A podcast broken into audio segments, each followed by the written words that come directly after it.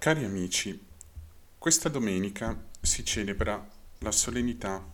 del Santissimo Corpo e Sangue del Signore, chiamata anche solennità del Corpus Domini. Una delle solennità, quindi dei momenti di festa particolari mh, mm, durante l'anno liturgico. Questa celebrazione in cui mh, mm, siamo invitati a fissare lo sguardo su mm, il sacramento che viene chiamato la fonte e il culmine sacramentale di tutta la vita cristiana, è stata istituita mh, mm, più o meno nel Medioevo, diciamo intorno al XIII secolo, mh,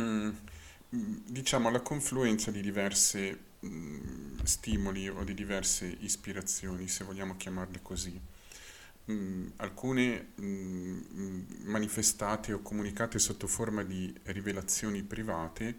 ed altre legate in maniera più diretta a delle difficoltà circa il modo di intendere l'Eucaristia che, erano, che sorgevano a quell'epoca, che erano sorte a quell'epoca appunto nel eh, XIII secolo. Queste difficoltà che erano nate in ambito mh, teologico mh, erano poi, ed erano nati in realtà prima del XIII secolo, mh, minacciavano di condizionare anche la prassi, quindi la vita di fede dei cristiani.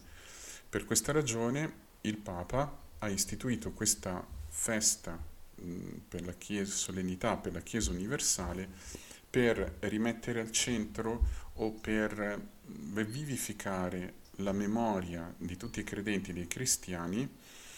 e la memoria appunto diretta in modo particolare, diciamo così, alla centralità del mistero eucaristico per la vita cristiana. I testi che noi leggiamo in questa giornata, sia nella messa, sia nelle preghiere che vengono dette durante il cosiddetto, mh, nella cosiddetta liturgia delle ore, che viene pregata dai religiosi ma anche da alcuni laici. Questi testi e in particolare un testo che viene mh, proclamato per lo più, a volte cantato mh, durante la messa di questo giorno, prima del Vangelo, prima dell'Alleluia, ehm, questi testi sono estremamente densi. La liturgia infatti del Corpus Domini si deve ad un teologo, un teologo molto celebre e molto influente nella storia della Chiesa, cioè Tommaso d'Aquino, che ha cercato in certi casi proprio di mettere in versi, in poesia, la fede della Chiesa circa la presenza reale di Gesù nell'Eucaristia. È molto importante cogliere questo aspetto perché gli uffici di questi giorni, le letture di questo giorno, le letture, le preghiere che noi facciamo hanno un carattere in qualche modo pedagogico. Difatti, quando il Papa nel XIII secolo ha istituito questa fe- festa, ha avuto a cuore non solo di affidare a Tommaso d'Aquino la scrittura dell'ufficio del Corpus Domini, ma anche e soprattutto di portare di nuovo al centro o di nutrire o di formare nel cuore dei credenti una chiara consapevolezza del fatto della presenza reale di Gesù nell'Eucaristia,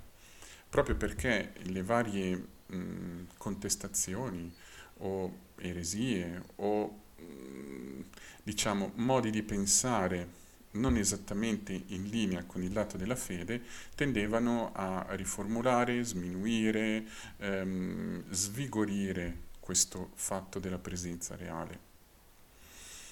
Mm, quindi, di fatto, la festa del Corpus Domini,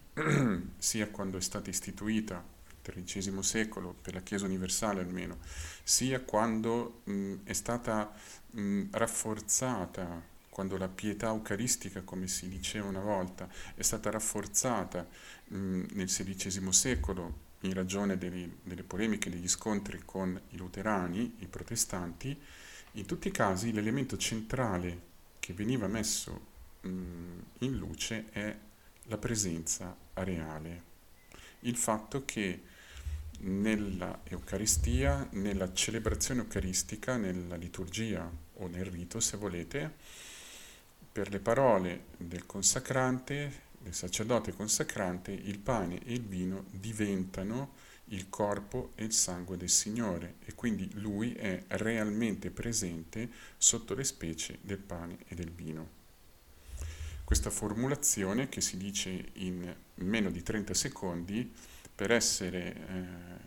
formulata appunto e stabilizzata ha richiesto secoli e secoli di dibattito, a volte anche aspro. Avendo presente quindi lo scopo pedagogico di questa festa, grande solennità, il tenore e la profondità dei, delle preghiere che in, questi giorni vengono fa- in questo giorno viene fatto e anche delle letture che sono state scelte con molta cura, ci si trova di fronte mh, ad una densità che difficilmente si può mh, riassumere o si può illuminare in, nel poco tempo che noi abbiamo. Da questo grande oceano di stimoli, di impulsi che noi riceviamo dalle letture di questo giorno, mh, prendiamo in particolare un aspetto, un solo aspetto Mm, che scaturisce in una maniera abbastanza evidente se noi consideriamo che mh, mm, le letture di oggi, tutte e tre le letture, sia la prima lettura tratta dal libro dell'Esodo, che la lettura, la seconda lettura dalla lettera agli ebrei, adesso le vedremo velocemente, che la terza lettura, il racconto dell'ultima cena, secondo Marco, quindi al capitolo 14, usano tutte e tre queste letture una parola e questa parola è la parola alleanza. Di fatto il sacramento dell'Eucaristia, l'Eucaristia quindi, è il sacramento della nuova alleanza. O meglio, per essere più precisi, in tutti quelli che la Chiesa Cattolica considera sacramenti, che sono tutti i sacramenti della nuova alleanza, l'Eucaristia esprime questo carattere di alleanza e di novità in una maniera eminente. Diventa quindi fondamentale capire queste due parole, parole che noi abbiamo udito dire dal Signore ai discepoli nel racconto di Marco, appunto al capitolo 14, nei versetti da 22 a 26, che porgendo il calice appunto ai discepoli dice questo è la nuova è il mio sangue dell'alleanza, che è versato per molti. In Matteo noi abbiamo un riferimento più chiaro alla nuova alleanza,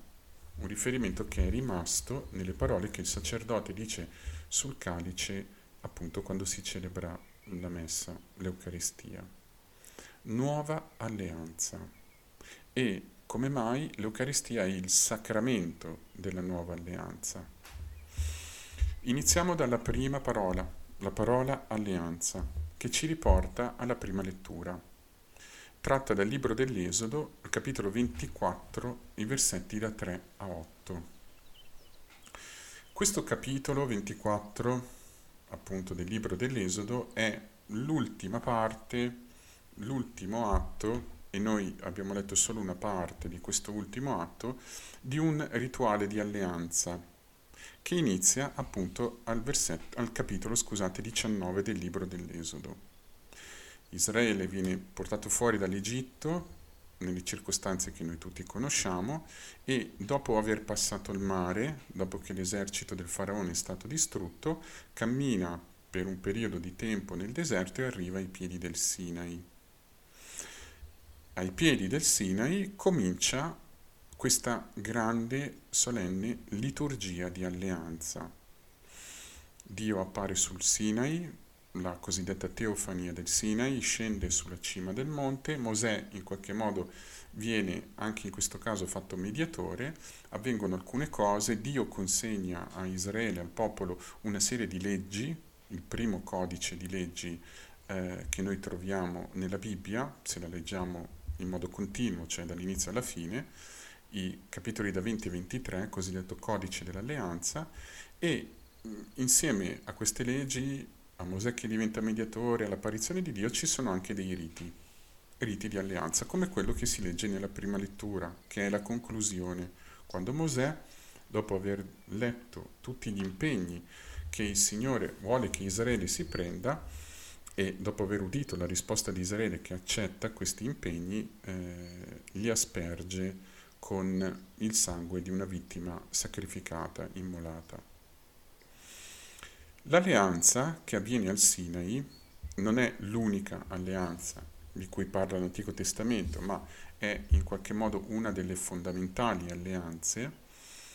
Che cosa implica? Che cos'è un'alleanza? Alleanza avviene quando sul piano umano due persone si mettono d'accordo, stringono un patto in vista di uno scopo comune, diciamo. La, il sigillo, il sigillare un'alleanza, quindi implica un impegno della volontà, implica che le, le parti contraenti mettano in gioco, leghino reciprocamente la loro volontà. Questa alleanza può avvenire in molti modi, può essere fatta tra due persone che sono a livello di forza contrattuale, diciamo così, sullo stesso piano, può essere un'alleanza asimmetrica, può essere stipulata per proposta di una delle due parti o di entrambe. Mm, questa alleanza può avere per esempio un carattere politico, un'alleanza internazionale, può essere personale, un'alleanza tra due amici o addirittura può anche avere un carattere, diciamo, suo proprio, ehm, quando consideriamo che l'unione coniugale, il matrimonio, nella Bibbia è visto essenzialmente come una alleanza, un patto. Quando è Dio, quando si parla di alleanza nei confronti di Dio, allora l'elemento in più che interviene è esattamente questo, che il Signore è il contraente chiaramente l'alleanza con Dio non è mai simmetrica, ma è Lui che mette in atto, propone a un popolo intero, a Israele, di legare reciprocamente le volontà. Dio si lega a questo popolo e il popolo si lega a Dio. Espressione di questo patto del legame di alleanza è l'impegno ad osservare i comandamenti, detti in maniera molto grossolana, però così si capisce. Quindi Dio stringe alleanza col suo popolo. Qual è lo scopo che ha questa alleanza? È creare, si potrebbe dire, una comunione di vita salvifica, quasi una comunione o un'unione coniugale, comunque una comunione di vita tra l'uomo, di cui Israele è rappresentante, e Dio stesso. Sigillare quel vincolo per cui l'uomo è stato fatto permettere a Dio, per usare proprio un'espressione della scrittura, un tema centrale anche nel libro dell'Esodo, permettere a Dio di poter abitare tra gli uomini e viceversa agli uomini di poter abitare o camminare o vivere con Dio. È la comunione di vita. Questa alleanza che viene stipulata al Sinai che implica degli impegni che il popolo prende e implica anche un impegno da parte di Dio, un impegno che il popolo ricorda molto spesso a Dio, per esempio in contesti come quello della preghiera, dove molte domande vengono motivate così, o Dio, proprio perché tu hai fatto un'alleanza con noi, hai promesso questo di essere il nostro Dio, non essere sordo alle nostre preghiere. Questa alleanza mh, diventa però mh, con lo scorrere, con l'avanzare, diciamo così, della lettura della Bibbia e della storia della salvezza, diventa sempre più chiaramente un'alleanza ferita, se vogliamo un'alleanza provvisoria. Già nell'Antico Testamento alcuni brani, non moltissimi, però mettono in luce l'idea che l'alleanza stipulata con Mosè al Sinai, con Israele attraverso Mosè al Sinai, ha un carattere provvisorio proprio in ragione del peccato dell'uomo. Quella comunione di vita che Dio vuole costruire con l'umanità, con l'uomo, non si riesce a sigillare perché il cuore dell'uomo è scivoloso, per usare un'espressione del profeta Geremia 17, se non ricordo male. Il cuore dell'uomo è scivoloso, ti viene meno quando meno te l'aspetti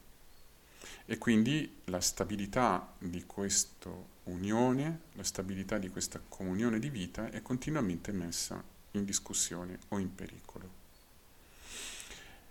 È su questo orizzonte e anche sull'annuncio che alcuni profeti fanno di una alleanza, Dio farà a un certo punto un'alleanza nuova e questa alleanza nuova sarà possibile perché Dio eliminerà il peccato, cancellerà il peccato.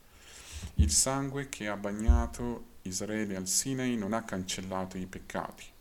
I sacrifici che poi Dio prescriverà, il Signore prescriverà ad Israele non cancellano i peccati, dice la lettera agli ebrei proprio nel brano di questa domenica, nel capitolo 9 ci vorrà un altro intervento, Dio annuncia un altro intervento attraverso il quale il peccato verrà tolto e quindi l'alleanza e quindi il cuore dell'uomo diventerà capace di rimanere stabilmente nell'alleanza con Dio. Ecco che qui abbiamo la lettera agli ebrei, capitolo 9, versetti 11-15, la seconda lettura di questa domenica. La lettera agli ebrei è un testo molto complesso, per cui mh, mm, non mi addentro nemmeno a, ad accennare ecco, a tutti i fili o tutte le implicazioni che questo semplice brano di cinque versetti porta con sé, mi limito a sottolineare questa espressione. Egli, cioè il Signore, è mediatore di una nuova alleanza. E appena prima diceva che l'autore della lettera agli ebrei mm, che lui ha purificato le nostre coscienze, quindi ha tolto il peccato, attraverso il suo sangue, ottenendo, dice, un'espressione bellissima, una redenzione eterna. Ecco che si parla di nuovo di alleanza, quindi alleanza implica eh, la proposta di Dio che si fa incontro all'uomo, un mediatore, il sangue, la stessa lettera agli ebrei dice che non ci può essere alleanza senza sangue, mm, e però l'alleanza che viene stretta questa volta ha un carattere di novità e di definitività. Gesù nella sua persona viene sigillata un'alleanza con l'umanità attraverso il suo sacrificio, cioè l'offerta che lui fa Gesù di sé al Padre, che fa del suo corpo un'offerta grazie alla quale e nella quale il peccato dell'uomo viene radicalmente guarito e quindi quest- la comunione stabile di vita tra Dio e l'uomo viene fondata in modo definitivo. Questo è possibile chiaramente perché Gesù non è un mediatore come gli altri, non è un sacerdote come i sacerdoti dell'antica alleanza, non è un re, non è un mediatore come Mosè, quindi un profeta, ma è Dio stesso che prende casa nella carne, nel corpo di un uomo, nell'umanità, come diciamo noi. Proprio perché l'umanità assunta, il corpo assunto dal Signore, viene poi riofferto al Padre e questa offerta viene sigillata nel sacrificio della croce, proprio per questo da questa offerta discende il perdono dei peccati, i peccati lavati dal sangue e la possibilità quindi che la vita che Dio ci offre nella croce, l'alleanza che, ci, che Lui ci offre nella croce, possa diventare stabilmente mh, sigillata, stabilmente accolta da noi nel nostro cuore guarito dove non c'è più peccato. È una redenzione eterna. È un'alleanza nuova, ecco che arriviamo finalmente alla parola, è un'alleanza nuova non solo perché è una in più che si aggiunge a quelle che ci sono già state, ma perché quello che avviene in questa alleanza non era mai avvenuto prima quello che avviene in questa alleanza ha un carattere di definitività e di radicalità che non era presente nelle altre alleanze. È sempre un'alleanza, quindi presuppone quelle che ci sono prima, ma è un'alleanza nuova. Quindi con l'espressione alleanza nuova, che usa la lettera agli ebrei, che usa il Vangelo di Matteo, per esempio, ma non è l'unico. Questa espressione che viene ripresa dall'Antico Testamento, da alcuni brani, per esempio il più famoso è quello di Geremia 31, che viene spesso citato, concluderò col popolo un'alleanza nuova, non come l'alleanza che io avevo stipulato con i loro padri, eccetera, eccetera. Mm, con questo termine, quindi alleanza nuova, il Nuovo Testamento, la scrittura, indica un carattere specifico della redenzione ehm, realizzata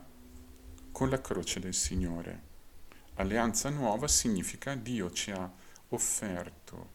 un'unione stabile di vita con Lui fino al punto da morire per noi, fino al punto da fare della morte un luogo di redenzione fino al punto di rendere il nostro cuore, se noi ci, accogli- ci apriamo ad accogliere questo dono, un luogo di stabile adesione a Lui.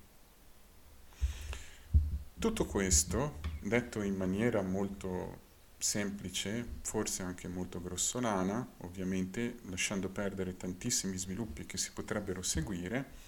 ci conduce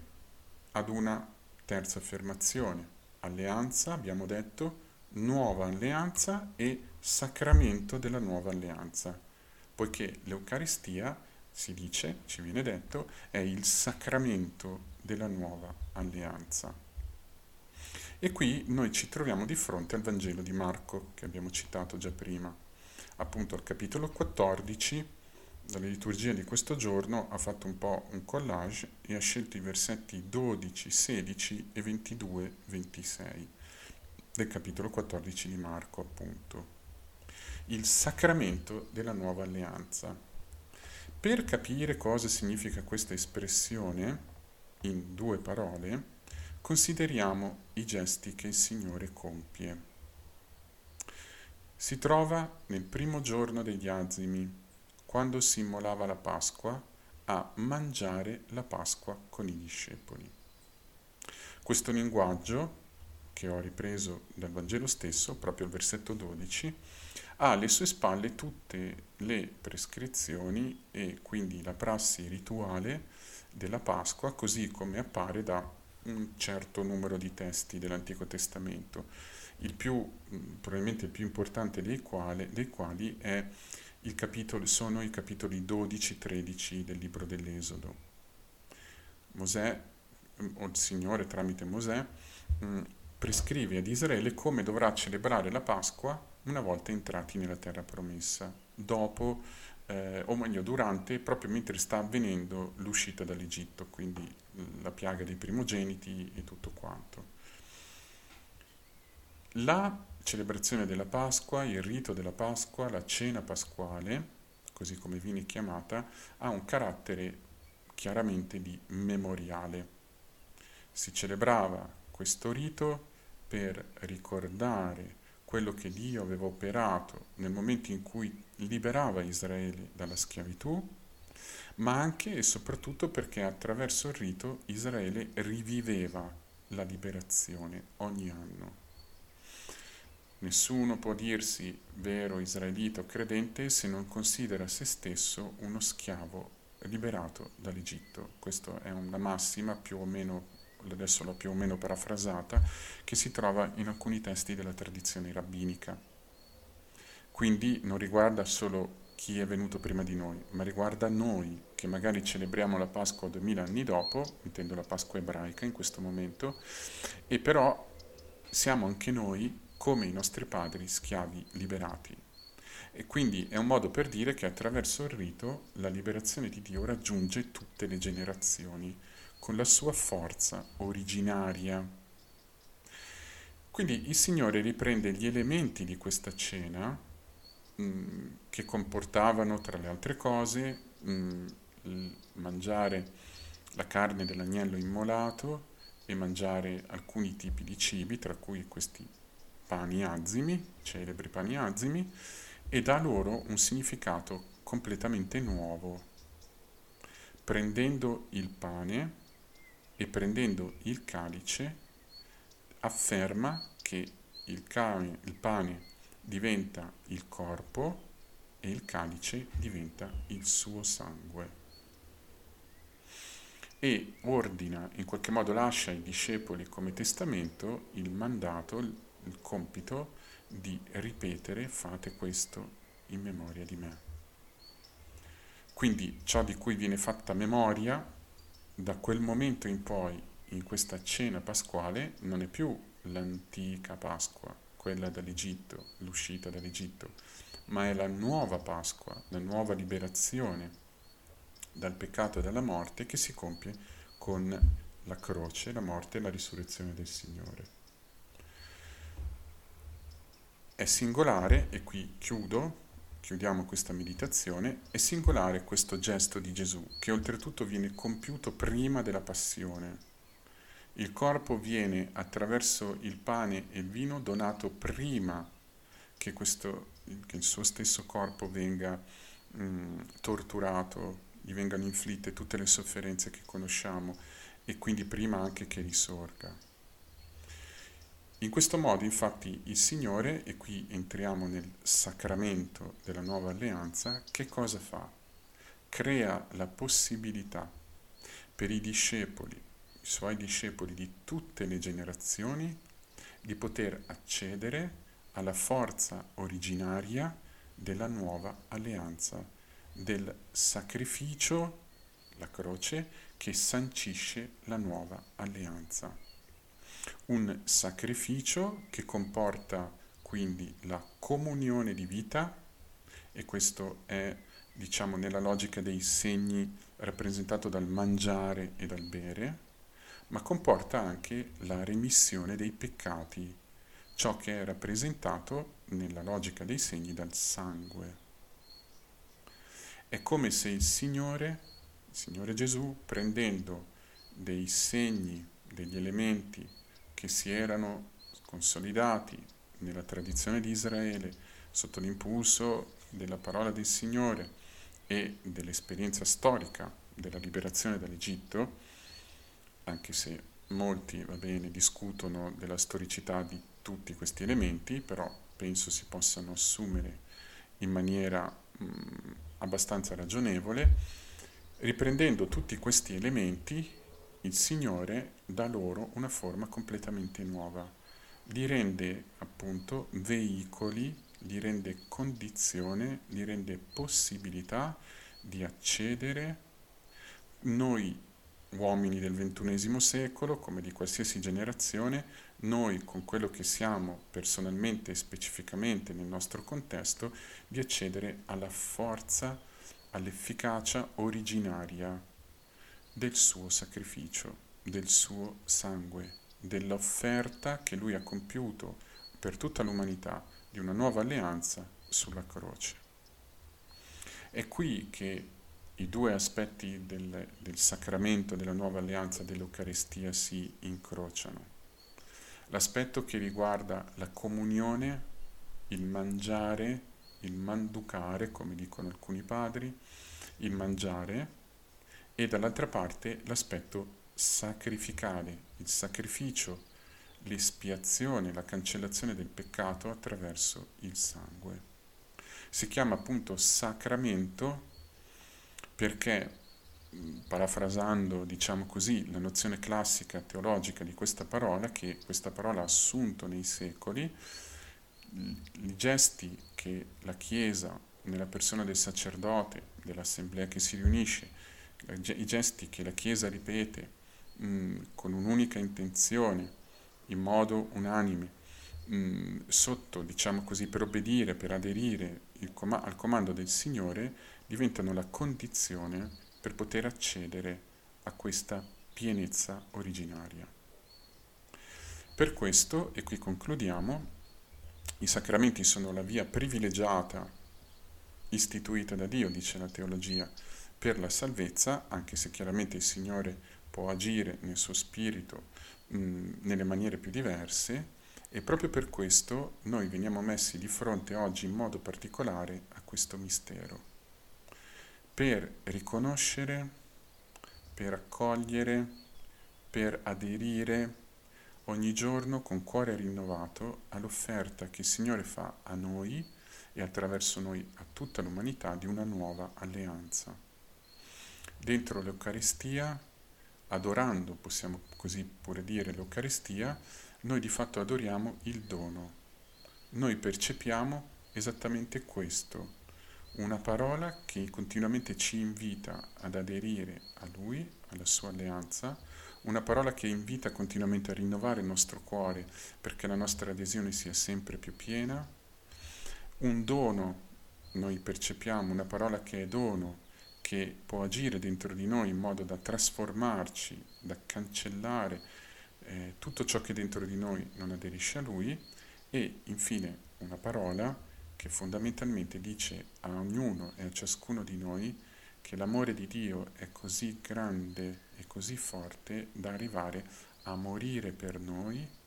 e a donare a ciascuno di noi la possibilità di poterlo incontrare proprio là dove lui muore per noi, nel momento in cui lui consegnando la sua vita al Padre la consegna, la comunica pienamente fino in fondo anche a ciascuno di noi. La grazia che chiediamo al Signore per questa giornata è chiaramente questa, che il Signore generi, aumenti, consolidi e approfondisca la nostra fede eucaristica, che la, l'adorazione che ci viene chiesta, l'adorazione eucaristica, diventi sempre più piena e totale e che ogni celebrazione dell'Eucaristia, il ritmo quotidiano della celebrazione eucaristica ci prepari davvero a ricevere in pienezza il dono dell'Eucaristia eterna, che è la stessa presenza, o come dicono i padri e i teologi medievali, è la stessa visione di Dio.